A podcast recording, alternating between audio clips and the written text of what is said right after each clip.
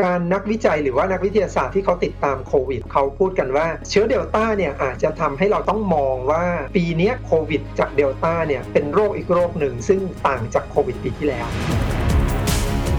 อันนี้ก็คือเป็น pandemic ที่ต่างกันกับปีที่แล้ว เป็น pandemic of the unvaccinated ก็คือเฉพาะประชากรกลุ่มที่ไม่มีการฉีดวัคซีน อันนี้มันก็แค่ศึกย่อยอะฮะ สงครามนี้ยังไม่มีทางจบอีกนานมาก เรามองกันได้เป็นหลายหลายปีเลย This is the Standard Podcast. The Secret Sauce. Executive Espresso สวัสดีครับ ผมเคนนักครินทร์และนี่คือ The Secret Sauce Executive Espresso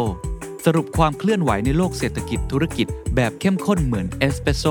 ให้ผู้บริหารอย่างคุณไม่พลาดประเด็นสำคัญ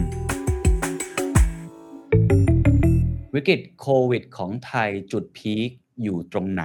แล้วมองไปข้างหน้าเนี่ยเหตุการณ์โควิดน่าจะซา หรือว่าทำให้ทุกอย่างมันเริ่มกลับมาดีขึ้นเนี่ยมันต้องใช้เวลาอีกนานเท่าไหร่ วันนี้อยากชวนวาดซีนารีโอหรือว่าวาดฉากทัศนะครับ มองไปข้างหน้า เพราะตั้งแต่เปิดเดือนสิงหาคมมาเนี่ย โอ้โหหนักจริง ๆ ครับ ตัวเลขผู้ติดเชื้อ ตัวเลขผู้เสียชีวิต พุ่งขึ้นไม่หยุดครับทำนิวไฮของนิวไฮตลอดทุก ๆ วันนะครับ ไม่ว่าจะเป็นหลักขึ้นไปเกิน 20,000 ไปแล้ว เป็นเรื่องปกติไปแล้ว ผู้เสียชีวิตก็เกิน 200 ไป แล้วก็ถ้าไปเทียบอัตราต่อประชากร 1 ล้านคนเนี่ยเรานี่ต้องบอกว่าสูงมากๆนะครับติด top ตลอดเวลาเลยแต่ที่สำคัญก็คือว่าเราคงไม่ดูแค่เหตุการณ์ปัจจุบันได้ ก็คงต้องวาดภาพไปในอนาคตเพราะตอนนี้ทุกคนก็เร่งกันทำงาน เร่งการฉีดวัคซีน เร่งในเรื่องของการจัดการเตียง การใช้ยาฟาวิพิราเวียร์ ฟ้าทะลายโจร home isolation community isolation และมาตรการสำคัญที่กำลังทำอยู่ตอนนี้ก็คือการล็อกดาวน์แต่อย่างที่บอกครับตัวแปรทั้งหมดนี้เมื่อรวมกับอีกตัวแปรหนึ่งที่เขาไม่ค่อยรอเราสักเท่าไหร่ก็คือการกลายพันธุ์วาดภาพออกมาแล้วประเทศไทยสมการเขย่าเขย่าแล้ว มันน่าจะเป็นอย่างไรต่อไป มันจะจบหลังที่หลาย ๆ คนบอกว่า Q3 น่าจะโอเคขึ้น Q4 น่าจะโงหัวขึ้นได้ หรือจริง ๆ แล้วมันจะลากยาวไปจนถึงปลายปีเลย อันนี้ต้องมาประเมินกันดู ก็เลยขออนุญาตชวนอาจารย์มานพมาคุยกันอีกครั้งนะครับ สวัสดีครับอาจารย์มานพครับ ครับ สวัสดีครับขอบคุณนะครับอาจารย์พอพูดถึงข้อมูลโควิดอะไรต่างๆ นี่ต้องนึกถึงอาจารย์นะครับเก็บข้อมูลมาตลอดนะครับผมเริ่มอย่างนี้แล้วกันนะครับอาจารย์การที่เราจะเห็นภาพอนาคตได้เนี่ยจริงๆ เราต้องไปดูประเทศบางประเทศที่เขาค่อนข้างสถานการณ์ดีขึ้นมา แม้ว่าจะเจอเดลต้าอาจจะเจออุปสรรคบ้าง เพื่อที่เราจะได้เห็นภาพบ้าง ผมอยากให้อาจารย์วาดภาพสหรัฐก่อนแล้วกัน สหรัฐตอนนี้สถานการณ์เนี่ยเหมือนกับว่าเดลต้าเนี่ยจะทำให้เขาเจ็บหนักเหมือนกันนะฮะกลับมา มีผู้ติดเชื้อที่กราฟพุ่งสูงขึ้นอาจารย์อธิบายปรากฏการณ์ที่เกิดขึ้นในสหรัฐยังไงครับสหรัฐนี่อาจจะเป็นสถานการณ์พิเศษ ซึ่งประเทศอื่นอาจจะไม่มีนะครับอันที่หนึ่งก็คือสหรัฐเนี่ยเป็นประเทศซึ่งมีปริมาณของวัคซีนเนี่ยเพียงพอแน่ๆการฉีดเนี่ยไม่ใช่ปัญหาเลย แต่ว่าอ่าสิ่งสำคัญก็คือจะมีประชากรส่วนหนึ่งเลยครับที่ยังมีความลังเลไม่ยอมฉีดวัคซีนหรือมีกลุ่มซึ่งตั้งใจเลยว่าจะไม่ฉีดวัคซีนแน่นอน นะครับซึ่งการระบาดของสายพันธุ์เดลต้าเนี่ยกลายเป็นการระบาดซึ่งส่วนใหญ่เนี่ยอยู่ในกลุ่มหลังเนี่ยครับก็คือกลุ่มที่ไม่ได้ฉีดวัคซีนทำให้จำนวนผู้ติดเชื้อรายใหม่ ผู้ป่วย แล้วก็ผู้ที่เสียชีวิตเนี่ยครับส่วนใหญ่เป็นคนกลุ่มนี้หมดครับแต่มันมีคำถามหนึ่งที่ผมเห็นคนไทยหลายคนก็ตั้งคำถาม เอ๊ะหรือแล้วจริง ๆ แล้ววัคซีน mRNA ที่เขาใช้เนี่ยไฟเซอร์โมเดอร์นาเนี่ยมันมันไม่มีผลจริงหรือเปล่าฮะหรือประสิทธิภาพมันลดลงหรือเปล่าเมื่อเจอกับเดลต้า a r i a n t หรือว่า ในมุมของคนที่เขาพยายามมองเนี่ยว่าเอ๊ะวัคซีนตัวอื่นอาจจะมีประสิทธิภาพมากกว่าหรือเปล่าเกี่ยวไหมครับเดลต้า v a r i a n t เนี่ยครับเป็น v a r i a n t ซึ่งดื้อต่อวัคซีนอยู่แล้วนะครับเพราะฉะนั้นเนี่ยไม่ว่าจะเป็นวัคซีนอะไรก็ตามเนี่ยประสิทธิผลจะลดลงแน่ๆเราจะใช้ตัวเลขตอนที่เราเห็นข้อมูลของการศึกษาครั้งแรกเนาะในปีที่แล้วเนี่ยครับหรือต้นปีที่ผ่านมาเนี่ยไม่ได้แน่ๆนะครับแต่ว่าวัคซีนไหนที่มีประสิทธิภาพเดิมสูงกว่าประสิทธิภาพการลดลงเนี่ยครับ ถึงแม้ว่าจะลดลงบ้างก็ยังดีกว่าอยู่ดีนะครับอ่าตัวเลขเนี้ยสอดคล้องกันไปกับทุกๆ ประเทศซึ่งมีการใช้วัคซีนแตกต่างกันนะครับเราจะเห็นว่าแม้กระทั่ง mRNA วัคซีนเนี่ยมีประสิทธิภาพลดลงจริง แต่ว่าก็ยังสูงกว่าวัคซีนตัวอื่น ที่มีการระบาดเหมือนๆกันครับเพราะฉะนั้นอย่างที่อาจารย์บอกว่าวัคซีนยังมีประสิทธิภาพอยู่เพียงแต่ปัญหาของสหรัฐอาจจะไม่ค่อยเหมือนประเทศอื่น ซึ่งเราไม่รู้ประเทศไทยจะเป็นอย่างนั้นหรือเปล่านะตอนที่วัคซีนมันพอเนี่ยมันอาจจะมีกลุ่มก็คนก็ที่หวังว่าจะไม่นะ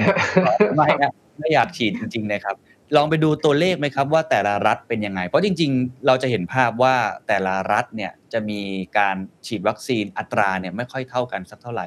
บางรัฐเนี่ยฉีดได้เยอะใช่ไหมครับบางรัฐฉีดได้น้อย มันก็จะสอดคล้องอย่างที่อาจารย์พูดเลยใช่ไหมครับว่า ยิ่งฉีดเยอะก็คือสีเข้มๆเนี่ยเกิน 5 60 70%ขึ้นไปเนี่ยโดยเฉพาะรัฐที่เป็นรัฐที่พูดต้ามตรงก็เดโมแครตนะฮะ มีเรื่องของความคิดเชิงเสรีนิยมหน่อยๆ ก็จะเข้มหน่อย ในขณะที่รัฐที่เป็นริพับลิกันของฝั่งทรัมป์ อดีตเนี่ยนะฮะมันก็จะเป็นลักษณะที่อาจจะมีคนต่อต้านเยอะ ผมเข้าใจถูกไหมครับว่ามันจะเป็นภาพแบบนี้เลย ใช่ครับใช่ครับ แล้วนี่อาจารย์อธิบายยังไงครับ ว่าแต่ละรัฐมันเขาจัดการกันยังไงอาจารย์ได้ลองติดตามบ้างไหมครับผมคิดว่าสองสองเรื่องก็คือระดับของตัวบุคคลนะครับระดับตัวบุคคลเนี่ยต้องยอมรับว่าวัคซีนเนี่ยในสหรัฐอเมริกาเนี่ยส่วนหนึ่งเนี่ยเป็นประเด็นทางการเมืองด้วยอ่าความเชื่อ ของคนที่เชื่อในพรรคริพับลิกันหรือว่าตัวประธานาธิบดี อดีตประธานาธิบดีทรัมป์เองเนี่ยครับก็จะมีความลังเลหรือมีความเชื่อว่าไม่จำเป็นจะต้องฉีดวัคซีน อันนี้ก็จะเห็นชัดในรัฐซึ่งเป็นฐานเสียงของพรรคริพับลิกัน อันที่สองก็คือมาตรการหรือว่ากฎระเบียบของแต่ละรัฐก็เหมือนกันครับ ในรัฐซึ่งผู้ว่าการรัฐเป็นฝั่งริพับลิกันเนี่ยครับมาตรการของการบังคับใช้ กฎระเบียบต่างๆ เช่น ในแง่ของการใส่หน้ากากหรือว่ามาตรการของการอยู่ห่างกันนะครับหรือว่ามาตรการเสริมในการที่กระตุ้นการฉีดวัคซีนเนี่ยก็จะเบาลงไปด้วยเมื่อเทียบกันกับรัฐซึ่งมีผู้ฉีดวัคซีนเยอะ แล้วก็ลักษณะของคนก็จะเป็นรัฐซึ่งนิยมชมชอบในรัฐเดโมแครตแสดงว่าเรื่องของมาตรการทางสังคมตอนนี้เนี่ยยังมีผลอยู่มากก่อนหน้านี้ช่วงที่เขาฉีดไปเยอะๆมากๆเนี่ย CDC เขาปรับแผน จู่ๆเขาก็บอกมาซึ่งผมก็ตกใจมากบอกไม่ต้องใส่หน้ากากแล้ว ไม่ต้องครับมีมาตรการทางสังคมแล้ว แล้วเขาก็กลับตอนนี้ก็กลับมาแบบเดิม อันนี้อาจารย์มองแล้วเขาแสดงว่าเขาเริ่มจะรู้แล้วใช่ไหมว่าเดลต้าเนี่ยร้ายกว่าที่เขาคิดไว้เยอะเขาก็เลยพยายามกลับมา ซึ่งไม่แน่ใจว่าไอ้กลับแมนเดตเนี่ยมันทันการหรือเปล่านะเออ คือการปรับเปลี่ยนของ CDC นะฮะเขาอ้างอิงตามข้อมูลวิทยาศาสตร์ 100%อ่าเนื่องจากเขาเห็นในช่วงแรกนะครับของการที่จะกระจายวัคซีนไปในช่วงตั้งแต่ต้นปีเป็นต้นมา เราเห็นเลยว่าประสิทธิผลของวัคซีนนั้นดีมากจำนวนของคนที่ฉีดวัคซีนเนี่ยเพิ่มขึ้นเร็ว แล้วก็ทำให้การระบาดเนี่ยหยุดได้ ในขณะเดียวกันในข้อมูลของการติดตามคนที่ฉีดวัคซีนครบเนี่ยพบว่าโอกาสที่จะติดเชื้อหลังจากฉีดวัคซีนครบเนี่ยต่ำมากเลยนะฮะข้อมูลเบื้องต้นเนี่ยตอนต้นปีมาถึงกลางปีเนี่ยอะประมาณหนึ่งในหมื่นเท่านั้นเอง นะครับเพราะฉะนั้นเนี่ย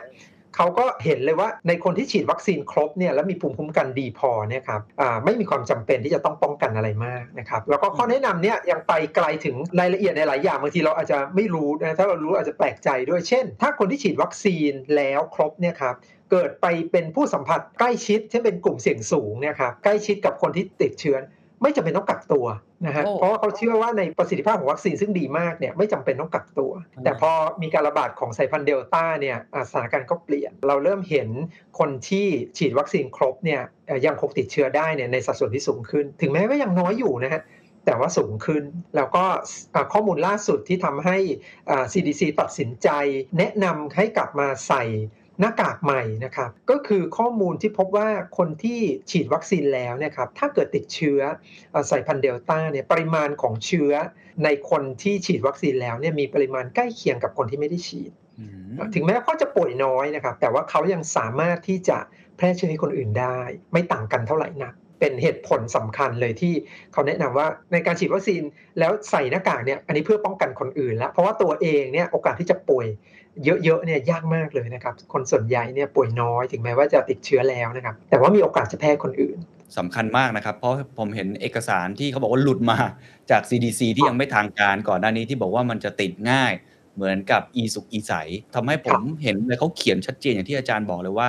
คนที่แม้ว่าจะฉีดวัคซีนไปแล้ว ตัวเองอาจจะไม่ป่วยหนัก ตัวเองอาจจะไม่เสียชีวิต แต่ยังมีโอกาสที่จะแพร่ให้กับคนอื่นๆได้ด้วย เขาก็เลยใช้คำว่าสงครามมันเปลี่ยนไปแล้ว อาจารย์มองเอกสารตรงนั้นยังไงครับ ที่เขาบอกว่ามันติดง่ายขึ้น แล้วมันมา imply หรือ implement กับประเทศไทยยังไงหลังจากนี้เราต้องระมัดระวังอะไรเพิ่มไหมครับ ผมคิดว่าในวงการนักวิจัยหรือว่านักวิทยาศาสตร์ที่เขาติดตามโควิดเนี่ยครับเขาพูดกันว่าเชื้อเดลต้าเนี่ยอาจจะทำให้เราจะต้องมองว่าปีนี้ครับโควิดจากเดลต้าเนี่ยเป็นโรคอีกโรคหนึ่งซึ่งต่างจากโควิดปีที่แล้ว นะครับโอ้คือโรคเหมือนโรคติดใหม่เลยเชื้อใหม่เหมือนโรคใหม่เชื้อใหม่นะครับเพียงแต่ว่าโอเคเราจะรู้มันดีพอสมควรแล้วว่ามันคือเชื้ออะไรนะครับ อาการเป็นอย่างไร แต่ว่าที่มันต่างก็คืออันที่หนึ่งติดเชื้อง่ายขึ้น อันนี้ชัดเจน ถ้าดูตามข้อมูลความสามารถในการแพร่เชื้อเนี่ยครับปัจจุบันเนี่ยเชื่อว่า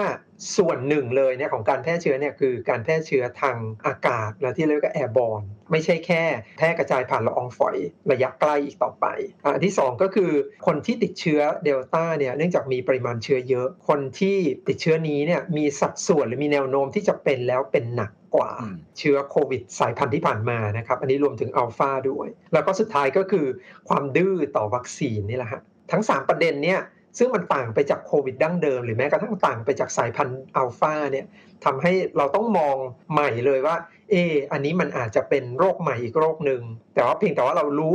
ข้อมูลบางส่วนมาก่อนแล้วเท่านั้นเอง โอ้โหพอเราเห็นข้อมูลแบบนี้มา อาจารย์คิดว่าคุณหมอไทยนักวิชาการไทยเนี่ยจะต้องปรับ กลยุทธ์หรือยุทธศาสตร์อะไรยังไงบ้างไหมครับ หรือว่าที่ทำอยู่เนี่ยยังไม่ถึงจุดนั้นคือยังไงก็ต้องเร่งฉีดวัคซีน แล้วก็ทำเรื่องอื่น ๆ ที่แก้ไขสถานการณ์เฉพาะหน้าไปก่อนนะคือผมคิดว่ามาตรการในการที่จะหยุดการระบาดของโควิดเดลต้าเนี่ยครับไม่ต่างกับของเดิม อะไรที่ใช้ได้ผลเนี่ยจะยังใช้ได้ผลอยู่ เพียงแต่ว่าความเข้มข้น จะต้องมากขึ้นความระมัดระวังระแวดระวัง สมมุติว่าถ้าเราคุมการระบาดคนนี้ได้นะครับขบวนการในการติดตาม แล้วก็มีระบบในการเตือนในการที่จะเกิดการระบาดใหม่เนี่ยจะต้องทันทีแล้วก็เร็วขึ้นครับมาตรการทุกอย่างเนี่ยจะต้อง implement อย่างรวดเร็วมาก แล้วก็สุดท้ายก็คือเป้าในการฉีดวัคซีน ถ้าของเดิมเราตั้งเป้าว่า 70%เนี่ยครับ ตัวเลขนี้ไม่จริงแล้ว เราจะต้องมองไปไกลกว่านั้นเยอะนะครับ เช่น 80-85%เป็นอย่างต่ำโอ้แปดสิบถึงแปดสิบห้าเปอร์เซ็นต์เลยนะครับ ก็ต้องเพิ่มขึ้นนะครับ อีกประเด็นหนึ่งที่ผมยังชวนคุยต่อของสหรัฐเองก็ตามที่อาจารย์ชวนคุยกับผมไว้แล้วนะฮะว่า นอกจากคน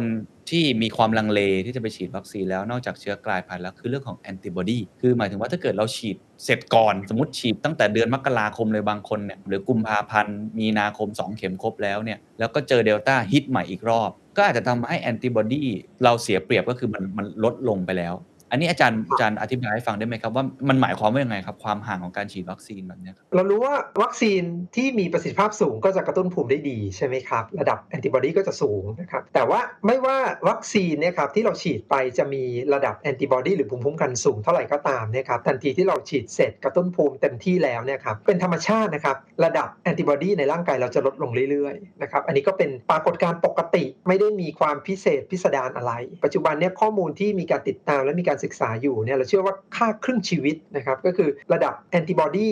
จาก 100 เหลือครึ่งหนึ่งก็คือเหลือ 50นะครับถ้าเราตั้งต้นที่ 100เนี่ยครับจะอยู่ประมาณ 40-60 วัน ก็คือเอาตีตัวเลขกลมๆคือประมาณ 2 เดือน ระดับภูมิคุ้มกันหรือแอนติบอดีเราจะลดลงประมาณครึ่งหนึ่งนะครับเพราะฉะนั้นเนี่ยถ้าเราติดตามไปเรื่อยๆนะครับระดับแอนติบอดีที่ลดลงเรื่อยๆเนี่ยครับมันก็จะถึงจุดหนึ่งซึ่งมันอาจจะต่ำเกินไปแล้วจะทำให้เรามีโอกาสที่จะติดเชื้อได้ เพราะฉะนั้นคนที่ฉีดวัคซีนไปก่อน เราก็จะเห็นว่าในประเทศซึ่ฉีดวัคซีนไปเสร็จก่อนนะครับเราจะเห็นระดับแอนติบอดีที่ลดลงและสอดคล้องกันไปกับประสิทธิผลของวัคซีนที่อาจจะลดลงด้วย เมื่อเทียบกันกับประเทศซึ่งมีการฉีดวัคซีนทีหลัง อันที่ 2 ก็คือในกลุ่มที่เรารู้ว่าประชาชนหรือประชากรกลุ่มนี้ที่ได้รับวัคซีนอาจจะกระตุ้นภูมิคุ้มกันหรือแอนติบอดีได้น้อยกว่าคนอื่น เช่น คนสูงอายุคนที่มีภูมิคุ้มกันไม่ค่อยดี เช่น การกินยากดภูมิอยู่ คนไข้โรคมะเร็งนะครับกลุ่มนี้ครับจะเป็นกลุ่มซึ่งเมื่อฉีดวัคซีนแม้จะฉีดครบ 2 เข็ม ด้วยวัคซีนที่คุณภาพสูงอย่างเช่น mRNA อย่างเงี้ยครับเขาอาจจะยังมีโอกาสติดเชื้อได้ เพราะว่าการกระตุ้นภูมิเนี่ยอาจจะไม่เท่ากับคนอื่น อันนี้ก็อาจจะ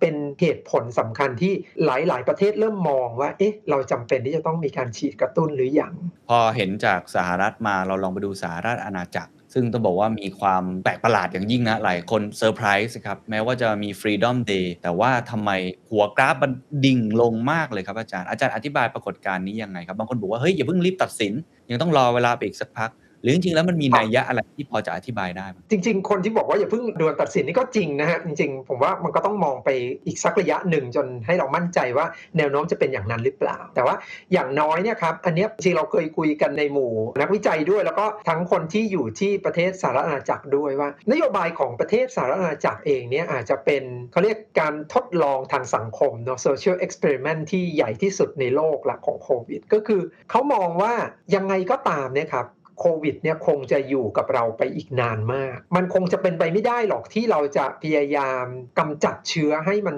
หายไปจากชุมชน หรือว่าพยายามกดการติดเชื้อให้ต่ำที่สุด แต่ว่าถ้าเกิดเราพยายามจะปรับตัวให้อยู่ร่วมกับมันได้เนะครับอ่าแล้วมีขบวนการในการเฝ้าระวังที่ที่ที่ดีนะครับ ในขณะเดียวกันเนี่ยพยายามจะ balance ทั้งเรื่องของสังคม เศรษฐกิจการใช้ชีวิตกับในแง่ของสาธารณสุขได้ดีเนี่ยก็อาจจะเป็นโมเดลซึ่งไปด้วยกันได้นะครับทั้งในแง่ของระบบสาธารณสุขด้วยความเจ็บป่วยด้วยในขณะเดียวกันก็ทางเศรษฐกิจสังคมด้วย อาวุธที่สำคัญที่เขาใช้นะครับก็ 2 อย่าง อันที่หนึ่งก็คือวัคซีน อังกฤษเนี่ยเป็นประเทศซึ่งมีสัดส่วนของคนที่ฉีดวัคซีนเนี่ยไปเยอะมากเลยนะฮะถ้าเราเทียบกันกับประเทศสหรัฐอเมริกานะฮะอังกฤษเนี่ยมีสัดส่วนของประชาชนที่ฉีดวัคซีนสูงกว่าเยอะ นะครับอืมและยังสูงขึ้นเรื่อยๆด้วยนะครับในขณะที่สหรัฐอเมริกาเนี่ยเริ่มตกลงไม่ไม่เชิงตกลงดีกว่า เริ่มเข้าสู่ระยะที่มันตันนะฮะเราเรียกพลาโตแล้วก็คือเปอร์เซ็นต์ของคนที่ได้รับวัคซีนเนี่ยมันเริ่มไม่ค่อยพุ่งเท่าไหร่นะครับอืมในขณะที่อังกฤษเนี่ยยังไปได้เรื่อยๆ อันที่สองก็คือเขา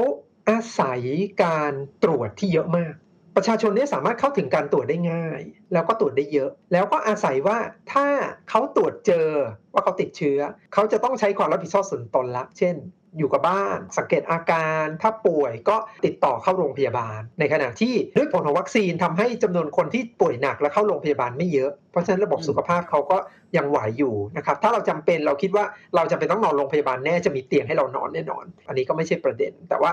การที่เรารู้ก่อนว่าเขาติดเชื้อ เขาสามารถจะกักกันตัวเองออกจากคนอื่นได้ มันจะตัดตอนการระบาดได้โดยตรง ก็ถือเป็นก็เรียก personal responsibility อันนี้ก็เป็นคำของบริสจอนสันเลยที่พูดอาศัยความรับผิดชอบส่วนบุคคล แล้วที่จะช่วยตัดตอนการระบาดโดยอาศัยการตรวจทีๆถ้าดูจากที่ผ่านมานับจากวันที่เปิดเมืองนะครับ ซึ่งคนก็ยังลุ้นอยู่ว่าตอนนั้นนี่คนติดเชื้อก็เพิ่มขึ้นเรื่อยๆนะแต่พบว่ายอดผู้ติดเชื้อก็ลดลงจริงๆนะครับในขณะที่คนป่วยหนักและคนเสียชีวิตไม่ได้เพิ่มขึ้นนักแน่นอนเรายังไม่อยากรีบด่วนสรุปว่าประสบความสำเร็จแล้ว คงต้องดูไปอีกสักระยะหนึ่งแต่เท่าที่ดูเนี่ยอาจารย์เป็นกังวลไหมครับกับการที่เขาเปิดแบบนี้มันจะย้อนกลับไปเหมือนกับที่สหรัฐไหมครับ ที่จะต้อง CDC ต้องกลับคำกับเรื่องของมาตรการอะไรต่างๆ เพราะตอนนี้เท่าที่ผมทราบคือเข้าผับเข้าบาร์หรือว่าทำอะไรต่างๆเนี่ยบางทีก็คือไม่ต้องใส่หน้ากากด้วยซ้ำไป คือมันดูครับ freedom มากๆจนหลายคนเนี่ยเป็นที่กังวลว่าเฮ้ย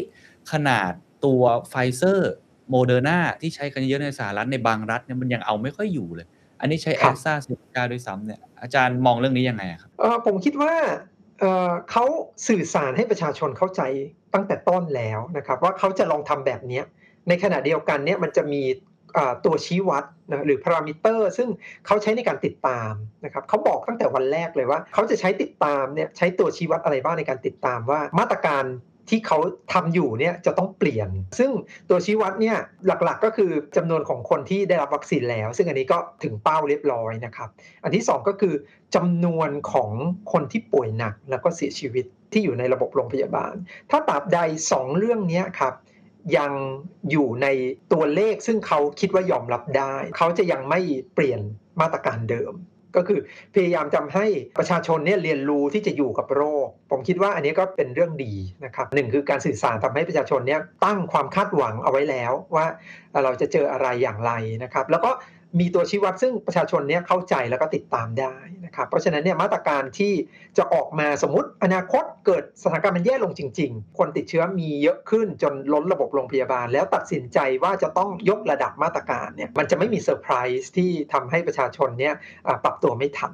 ชัดเจนมากครับ ทีนี้พอเห็นสหรัฐเห็นสหรัฐอาณาจักรขอกลับมาดูที่เอาอาเซียนก่อน ตอนนี้เราจะเห็นเลยว่าอัตราผู้ติดเชื้อ รวมทั้งผู้เสียชีวิตเนี่ยในภูมิภาคของเราเนี่ยโอ้โหหนักมากครับ อินโดนีเซีย มาเลเซียขึ้นมาค่อนข้างเยอะมาก จนอาจารย์ใช้คำนี้แล้วก็ผมเห็นหลายคนใช้คำนี้ว่า ตอนนี้มันเป็น pandemic of unvaccinated คือเป็น pandemic ของคนที่ยังไม่ได้ฉีดวัคซีน เพราะภูมิภาคเนี้ยต้องยอมรับว่าเราฉีดวัคซีนช้ากว่า IMF อะไรอย่างนี้ก็ออกมาประกาศเช่นเดียวกันว่าตอนนี้มันเกิดความไม่เท่าเทียมกัน อย่าเพิ่งรีบฉีดเข็ม3ได้ไหมเอามาให้กับภูมิภาคที่ยังไม่ได้แม้แต่เข็มแรกก่อน ตรงนี้อาจารย์อธิบายขยายความได้ไหมครับว่ามันแสดงว่าสถานการณ์ของโลกสถานการณ์ของแต่ละประเทศตอนเนี้ยมันแตกต่างกันค่อนข้างเยอะใช่ไหมครับใช่ครับ อันนี้เราดูกันที่ไม่ใช่เฉพาะเรื่องของผู้ติดเชื้ออย่างเดียวนะครับเพราะเรารู้ว่าอ่าการติดเชื้อในหลายประเทศเนี่ยมันจะไม่ไม่เหมือนกัน แต่เราต้องดูจำนวนผู้ที่ป่วยหนักแล้วก็เสียชีวิตด้วยก็คือ เราดูภาระของระบบสุขภาพของประเทศนั้นๆ เราจะเห็นเลยว่าอ่าปีที่แล้วเนี่ยครับ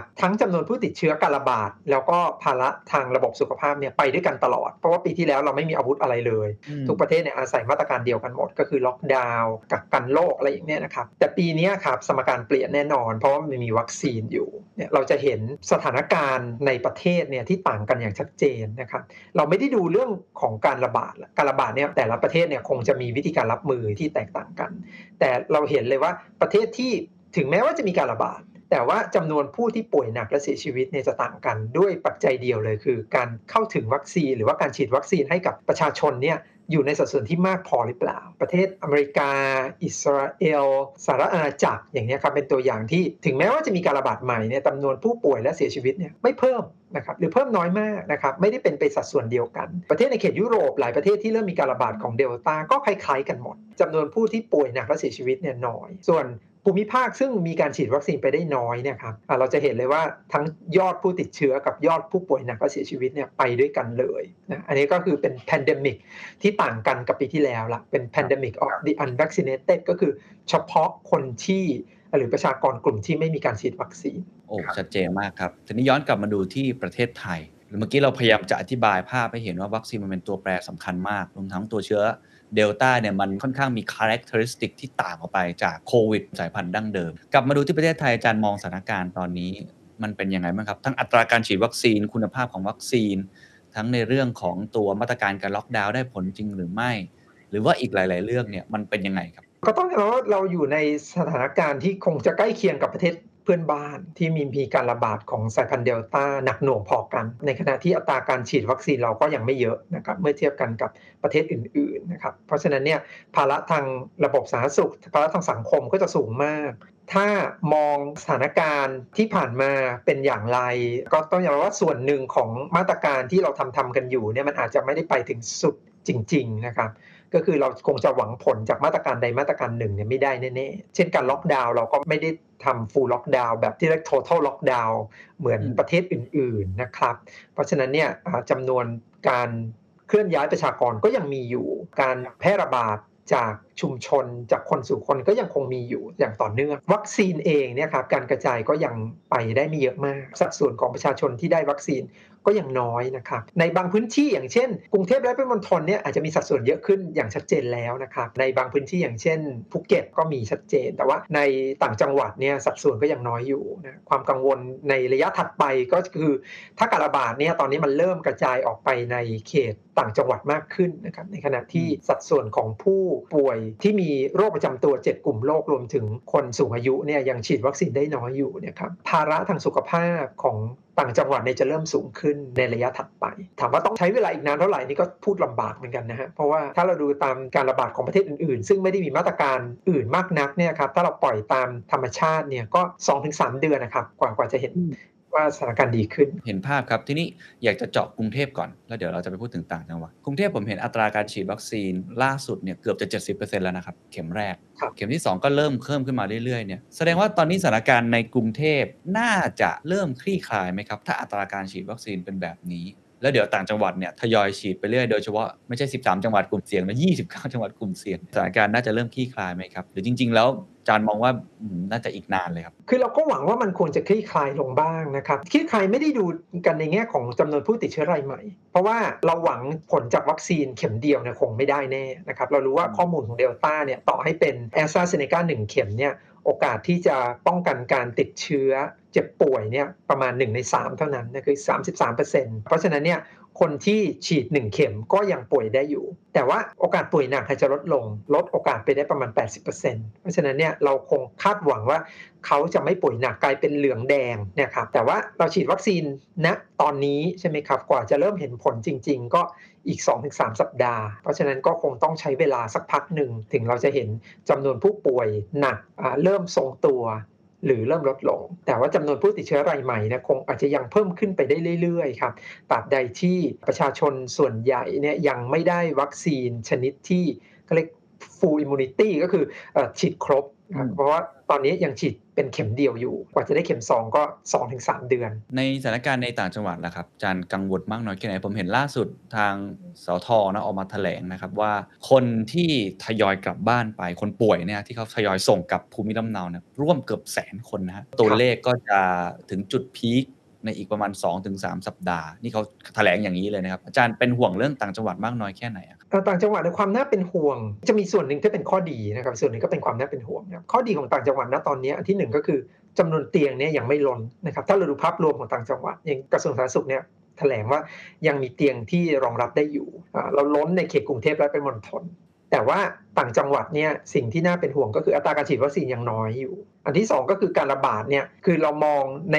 ช่วงแรกของการระบาดที่ผ่านมาคือกรุงเทพและมณฑลพื้นที่มันเล็กนิดเดียว แต่พอต่างจังหวัดเนี่ยอันนี้มันจะต้องมีการติดตามตามรายจังหวัดละความหนักหน่วงของสถานการณ์ในแต่ละจังหวัดอาจไม่เท่ากัน สิ่งที่เราเป็นห่วงก็คือ จังหวัดซึ่งอาจจะมีสัดส่วนของการระบาดสูง แต่ว่าทรัพยากรของระบบสุขภาพอาจจะน้อย เช่น สมมติตัวอย่างที่ผ่านมาเราจะได้ยินข่าวแม่สอดอย่างเงี้ยครับที่มีการระบาดหนัก อยู่ช่วงหนึ่ง แต่ว่ามันเป็นพื้นที่ซึ่งระบบสาธารณสุขเนี่ยมันไม่ได้ดีเท่ากันกับกรุงเทพใช่ไหมครับ ไม่ใช่จังหวัดใหญ่แพทย์ลาออกอะไม่ไหวอะทำได้ใช่ครับเพราะฉะนั้นเนี่ยพอมันมีความไม่สมดุลกันระหว่างจำนวนผู้ป่วยกับทรัพยากรเนี่ยครับมันจะเกิดปัญหาเฉพาะจุดแล้วก็หนักมากต้องเป็นเรื่องซึ่งจะต้องติดตามครับผมคิดว่ากระทรวงก็คงติดตามอยู่แล้วด้วยว่า พื้นที่ไหนที่เริ่มมี คล้ายๆเป็นฮอตสปอตขึ้นมาในขณะที่ตรงนั้นอาจจะเป็นพื้นที่ที่มีโรงพยาบาลไม่ใหญ่จำนวนแพทย์น้อยนะครับเอจะมีขบวนการในการเคลื่อนย้ายส่งทีมไปช่วยคล้าย ๆ กับที่กรุงเทพประสบมา เช่นการตั้งบุษราคำแล้วก็ระดมแพทย์จาก พื้นที่ต่างๆ มาช่วยกันอย่างนี้ครับ เราสามารถทำได้ไหมในจังหวัด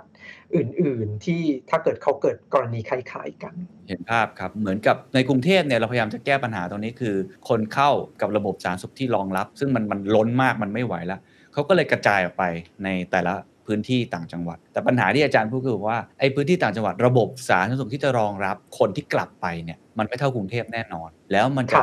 รับได้จริงหรือไม่ อันนี้แล้วแต่สปอตสปอตแต่ละที่แล้ว ว่าจะเป็นยังไง อันนี้ก็ต้องตามต่อไป อีกเรื่องหนึ่งที่ต้องชวนคุยครับ คือการตรวจแล้วก็เจอเชื้อครับ ซึ่งหลายคนบอกว่าตัวเลขที่เราเห็นปัจจุบันวันละสองหมื่นมัน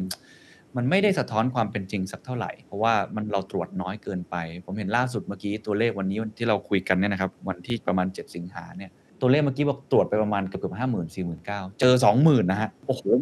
เจอเกือบห้าสิบเปอร์เซ็นต์นะสามสิบสี่สิบเปอร์เซ็นต์นี่มันมันสูงมากนะอาจารย์อธิบายเรื่องนี้ก่อนครับว่ามันสรุปแล้วมันยังไงดีครับแล้วทำไมเราถึงตรวจน้อยลงน้อยลง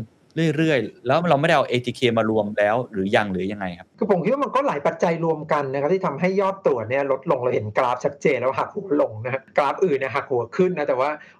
แต่ว่ากราฟการตรวจเนี่ยหักหัวลงชัดเจนเนี่ย อันที่หนึ่งก็คือพอมีการใช้ ATK ก็ทำให้ประชาชนซึ่งพยายามจะหาที่ตรวจที่เป็น RT-PCR เริ่มลดลง เพราะไปพึ่ง ATK เยอะขึ้นนะครับ เราก็เห็นจำนวนตรวจเนี่ยลดลงแน่ๆ เพราะฉะนั้นคนที่ตรวจ ด้วย RT-PCR ก็มักจะเป็นคนซึ่งคิดว่าคงจะ positive แน่ ๆ หรือว่าติดเชื้อแน่ ๆ นะครับ ก็จะไปตรวจยืนยันเพราะนั้นสัดส่วนก็เลยสูงขึ้น อันที่ 2 ก็คือในแง่ของ lab ที่ให้บริการการตรวจด้วยครับ คือพอเตียงก็ไม่ค่อยมี โรงพยาบาลก็รับไม่ค่อยได้แล้วเนี่ยครับจำนวนของคนที่อาจจะป่วย แล้วก็สงสัยว่าตัวเองจะติดเชื้อเนี่ยครับ ก็อาจจะมีอินเซนティブในการที่จะไปตรวจของพวกนี้น้อยลง เพราะว่ายังไงก็เข้าไม่ได้อยู่ดี ซึ่งอันนี้จะต่างกันกับในช่วงแรกนะ ช่วงแรกเนี่ย ยคือถ้าตรวจแล้วเจอเนี่ยจะได้เข้าโรงพยาบาล แต่ว่าตอนนี้ก็คือถ้าตรวจแล้วต่อให้เจอก็โฮมไอโซเลชันก็เลยไม่ได้ตรวจ เพราะว่าก็ดูตามอาการไปเลยแล้วก็ ATK positive ก็ home isolation อะไรอย่างเนี้ยครับ สุดท้ายก็คือผมคิดว่าเป็นการเข้าถึง ซึ่งยังคงมีอุปสรรคอยู่ค่อนข้างเยอะหลายโรงพยาบาล ซึ่งรับภาระหนักมากในแง่ของการดูแลผู้ป่วยอยู่แล้วเนี่ยครับการที่จะให้เขาไปเพิ่มศักยภาพในการตรวจให้เยอะขึ้นไปอีกเนี่ยก็คงจะไม่ไหวอีก นะครับเพราะฉะนั้นเนี่ยศักยภาพในการตรวจเนี่ยมันไม่มันไม่เพิ่มขึ้นแน่ๆมันมีแต่น้อยลง เพราะฉะนั้นอาจารย์คิดว่าตัวเลขที่เราเห็นทุกวันนี้สองหมื่นเนี่ยมันมันไม่ได้สะท้อนความเป็นจริงแล้วใช่ไหมครับผมไม่คิดว่าสะท้อนครับ จริง ๆ ก็ไม่สะท้อนความเป็นจริงมาเป็นเดือนแล้วด้วยนะครับแล้วอาจารย์คิดว่ามันจริง ๆ แล้วมันน่าจะมากกว่านี้ประมาณกี่เท่าครับมันมีการคุยกันในหมู่นักวิชาการมากน้อยแค่ไหนครับตัวเลขการประเมินนี่มันก็จะเป็นการเดานะครับเป็นการเดาอย่างมีหลักการมากกว่าว่าเออถ้าเราเห็น ในสัดส่วนของการตรวจนะเรารู้ว่าเราตรวจได้พอเนี่ยจำนวนของการตรวจเจอมันไม่ควรจะเยอะ เช่นไม่ควรเกิน 5%หมายความว่าเราตรวจได้เยอะพอที่ทำให้จำนวนการตรวจเจอมันไม่เยอะมาก แต่พอการตรวจเจอมันขึ้นไปถึง 2 ใน 3 อย่างนี้แสดงว่ายังมีคนซึ่งไม่สามารถจะตรวจยืนยันได้อีกมหาศาลมากนะครับหลายเท่านะฮะผมคิดว่าไม่ต่ำกว่า 3-4 เท่า โอ้โหสามสี่เท่าคูณไปเนี่ยทุกท่านก็ 6 7หมื่นนะฮะตอนนี้อาจจะเป็นตัวเลขที่ ลองดูกันต่อไปว่ามันจะเป็นยังไงนะครับอันนี้กลับมาท้ายที่สุดครับเราคุยกันมาทั้งหมดเนี่ยเพื่อที่จะให้ทุกคนได้เห็นภาพสถานการณ์ แล้วก็ก็เข้าใจอาจารย์นะครับว่าไอ้คำถามที่ผมบอกถึงจุดพีคเมื่อไหร่เนี่ยมันมันมันพูดยากจริงนะว่ามันจะเป็นยังไง แต่ถ้าถ้าเราดูตัวแปรมาทั้งหมด อัตราการฉีดวัคซีนทุกวันนี้ก็ประมาณหลัก 3 0 0 0 0 0สี่แสนห้าแสนแล้วแต่วันนะครับวันเสาร์อาทิตย์ก็ยังยังดรอปลงไปบ้างเหลือแสนสองแสนบ้างอะไรเนี่ยนะครับการล็อกดาวน์ที่เราไม่ได้แบบ แบบฟูลจริงๆอะที่ห้ามออกจากบ้านเลยออกได้วันละหนึ่งครั้ง รวมทั้งมาตรการอื่นๆเนี่ยอาจารย์คิดว่าสถานการณ์ที่เราเห็นอยู่ทุกวันเนี้ยมันยังไต่ไปได้เรื่อยๆเนี่ยมันดูแล้วจุดพีคมันอยู่ตรงไหนกันแน่ครับ อืม อันนี้ก็จะเป็นของซึ่งต้องใช้การเดานะฮะไม่ไม่มีใครรู้แต่ว่า ถ้าเราดูตามประวัติศาสตร์ละกันก็คือสิ่งที่เกิดขึ้นไปแล้วนะครับ จาก การระบาดโควิด ในประเทศอื่น เราเห็นอิตาลีเราเห็นนิวยอร์กปีที่แล้ว เราเห็นอินเดียในช่วงหน้าร้อนที่ผ่านมา ถ้าเราปล่อยให้มีการระบาดไปเรื่อยๆ อย่างหนักหน่วงนะฮะ แล้วก็เกิดความสูญเสียมหาศาลเนี่ย สุดท้ายสถานการณ์จะดีขึ้นภายใน 2-3 เดือน ดีขึ้นหมายความว่าไม่ได้ว่าหายหมดนะฮะ แต่หมายความว่ามันดีขึ้นเท่านั้นเอง ก็คือจุดพีคมันควรจะอยู่ในประมาณไม่เกิน 2-3 เดือน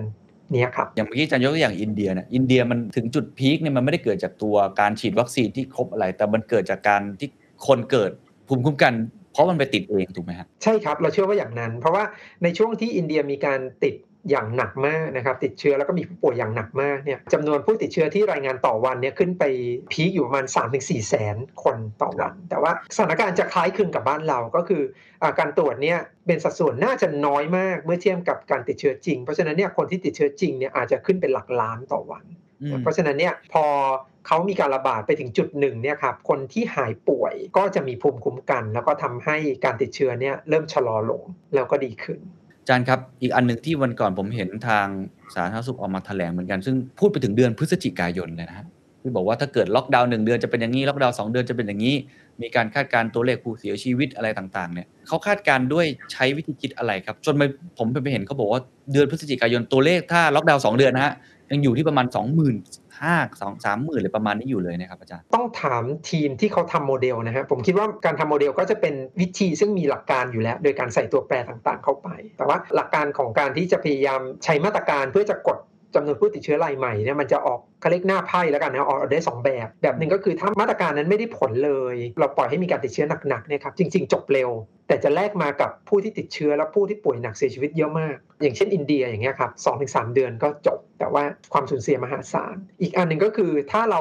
ใช้มาตรการซึ่งจะกดผู้ติดเชื้อรายใหม่ได้บ้างเนี่ยครับจริงๆเนี่ยยอด peak มันอาจจะ delay หรือว่าเลื่อนออกไป แต่ว่าโดยรวมเนี่ยครับจำนวนของผู้ที่ป่วยหนักเสียชีวิตจะน้อยกว่านะครับแต่ว่ายอด peak เนี่ยแทนที่มันจะเกิดขึ้นเร็วเนี่ยมันอาจจะต้องยืดออกไปหลายเดือนมาก เห็นภาพครับเข้าใจครับ ท้ายที่สุดแล้วกันนะครับ เราพยายามวาดให้เห็นฉากทัศน์อะไรต่างๆ เพื่อย้อนกลับมาสำหรับทุกท่านที่ฟังอยู่นะครับที่จะต้องกลับไปวางแผนธุรกิจตัวเอง วางแผนการทำงาน หรือน้องๆเนี่ยก็ยังโอ้จะได้กลับไปเรียนหนึ่งทิ้งเมื่อไหร่เนี่ยก็ยังไม่เห็น